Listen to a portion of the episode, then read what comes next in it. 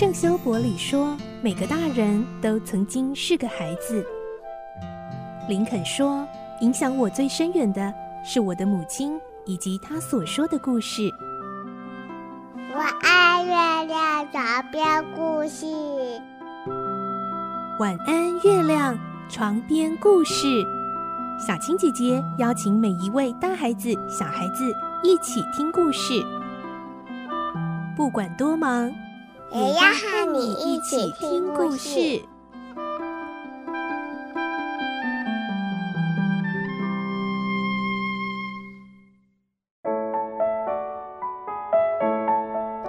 欢迎进入今天的节目，我是小青姐姐。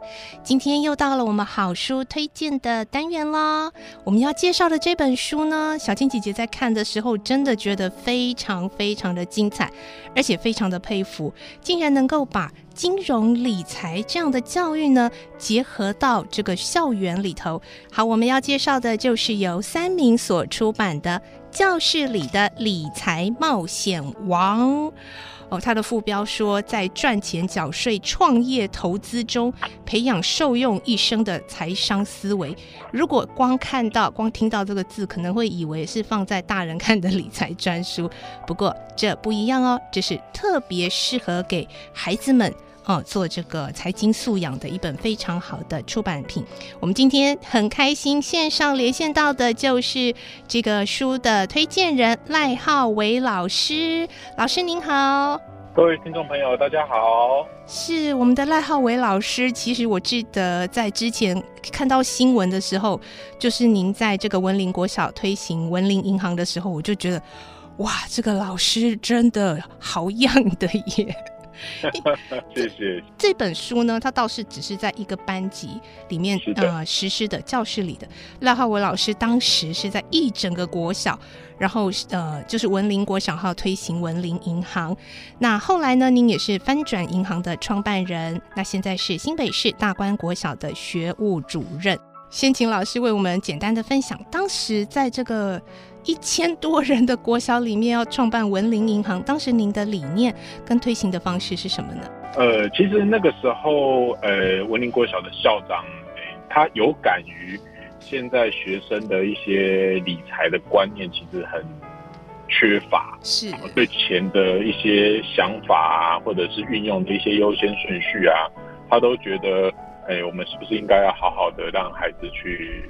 重新认识这件事情，真的啊，所以后来我们就诶、欸、经过了一系列的规划跟沟通，然后我们在整个全的时候，文林国小大概有六十个班级，我在这个班级里面呢，就去推动了这样子一个，简单来讲就叫做一个超大型的大富翁的，结合奖励机制的一个。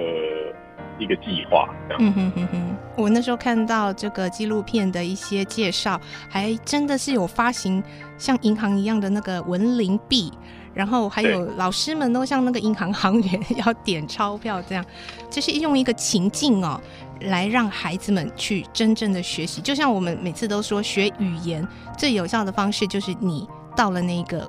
国家里面，你自然而然就会学会语言。其实，是不是金钱的或者是财经这样子的一些观念跟素养哦，也是一样。就像刚刚赖老师说的，在文林银行这样的创办理念，你要给孩子那样的一个情境，在情境里头，你用假的钱哦，去创造出真实的经验。那现在我们所介绍的这一本三明的理财冒险王，我们刚刚稍微提到，它是一个韩国的出版的一本作品哦。那呃，它也是实际的一个例子哦。一个老师在班上推行这样子的一个呃金钱观啊、投资啊，甚至到后来保险的这些观念都带入了。您觉得这样的一个内容能够带给孩子什么样的学习和帮助呢？它其实是一本桥梁书。是，也就是说，大概是中年级以上的学生就可以很轻易的读懂。嗯，那他他全部都是几乎运用他们班上学生的真实案例，所以其实读起来呢、嗯、很轻松，嗯，然后也很容易进入情境。对，啊、呃，重点是这个老师呢，其实虽然他远在韩国，但是也他的理念也跟我不谋而合啦。就是说，我们我们是真的希望。孩子呢，对对于金钱的这个感知哦，不要只是在课本上面的某一个社会科的章节，嗯哼，他应该是要应用在他的每一天的生活里面，因为理财这个东西，它其实不外乎就是要去碰触到金钱，嗯，那碰触到金钱的金钱，呃，在小一般小孩子的认知里面，他就是。爸爸妈妈口袋里面的东西，对，对，它其实就是一个，哎，原来爸爸妈妈口袋里面的东西拿出来是可以换成一个，呃，我想要的东西，或者是其他任何商品。嗯，但是他们可能从来没有意识到说，那个钱其实是要靠自己的努力与付出去换来的。是，哦，所以我们在不管是韩国的这个生肖月老师也好，哎，在台湾的这个文林银行也好，其实我们都有一个很很重要的理念，就是我们让孩子，呃。踏踏实实的去挽起袖子，去赚取这样子的一个酬劳也好，资产也好，赚取之后，那才会是一个真实的东西。那这真实的东西，当你你必须要去呃思考、评估如何的消费，是，那这个中间的过程就会是真实的经验。对对，是。那么老师，你有没有什么样的方式可以建议？比如说，我知道他还附了一本记账本哦。嗯，您建议怎么样？如果是家长哦，要自己在呃家里来跟孩子共读这样的书，您会有什么样的建议呢？以我自己为例啊，哈，就是我的小孩目前一个小一，一个小三，嗯，那他们其实在两年前，我们就我就有都都有给他们零用钱哦，幼稚园开始就是。那这个零用钱呢，嗯，其实他们是要靠付出相关的劳务才能获得。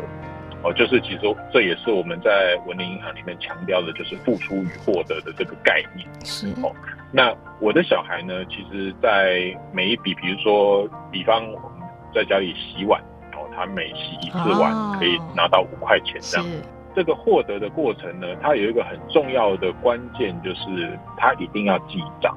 这也是后来我们跟三明讨论的时候，哎，他们觉得说，哎，我们来做一个简单的记账本，让家长可以很快的去实试着实施这样子的一个一个在家里面的一个游戏规则。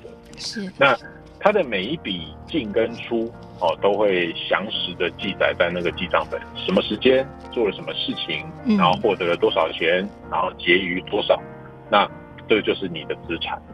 那这个时候呢，另外一个很重要的呃一那个做法就是，那个是不是小孩自己赚来的？是。那如果是的话，我们身为家长或者是大人，我们就必须要去尊重，那就是他的资产，你必须要尊重他选择的花费，要放手让他花，你你就要让他买，因为那是他的钱。他如果要买垃圾，对，你也要让他买乐色。因为我自己也是身为家长啊，嗯、我我也是不断的在提醒自己说，我一定要尊重小孩。可是问题是你就是发现，你觉得小孩小朋友就是他想要买那种你明明知道他玩一下下就不玩的东西，那怎么办？我后来找到了一个比较能够平衡的方式，就是嗯，当我知道你要买乐色，你也说你要买乐色的时候，呃，我会跟你开启对话。哦，那这个对话呢，其实就是在协助他。呃，去分析这件事情，嗯，我们会告诉他说，好，你今天要买这个东西，呃，就我的观点哦，就我看过过去的例子，你可能玩了十分钟你就不玩，但这个时候你就要去想，你要花一一百块去买这个十分钟就不玩的东西，那我们要不要想一想，这一百块你要花多久的时间赚？是，我们让他自己去评估。那最后我都会跟他说一句，就是说，呃，你要自己考虑清楚，如果。你最后考虑的还是要买垃圾，这个时候我们就要去尊重。那对他来讲就不是垃圾了，对他来讲那是他现在很想要的东西。嗯、那那我会让你买，因为反正那是你的钱。嗯、那最后的决定权是在你。那这个时候其实孩子会陷入一些诶、嗯欸、思考里面。嗯。但是这些思考啊，他不会马上就练成很厉害的那种经验值。嗯嗯嗯。他其实是要靠。一次一次一次错误的经验里面去慢慢去形塑出一个呃所谓的聪明消费这个这个概念，所以它是需要去试错的，所以这整个历程可以放得很长，比如说你可以放到半年哦，或者是一年这样子，你会发现它慢慢慢慢的买乐乐的次数会递减，是真实的体验。对对。好，今天我们真的很开心，在这样短短的时间呢，跟赖浩伟老师分享的真的是还意犹未尽哦。好，不过呢，我们最后还是要来到赠书活动的部分喽。要来送出的呢，就是我们今天赖浩伟老师推荐的。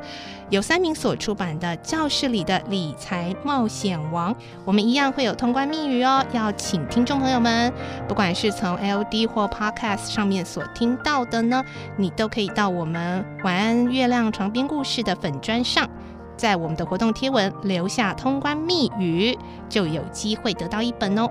好，我们要请老师为我们公布今天的通关密语是。今天的通关密语就是理财冒险王。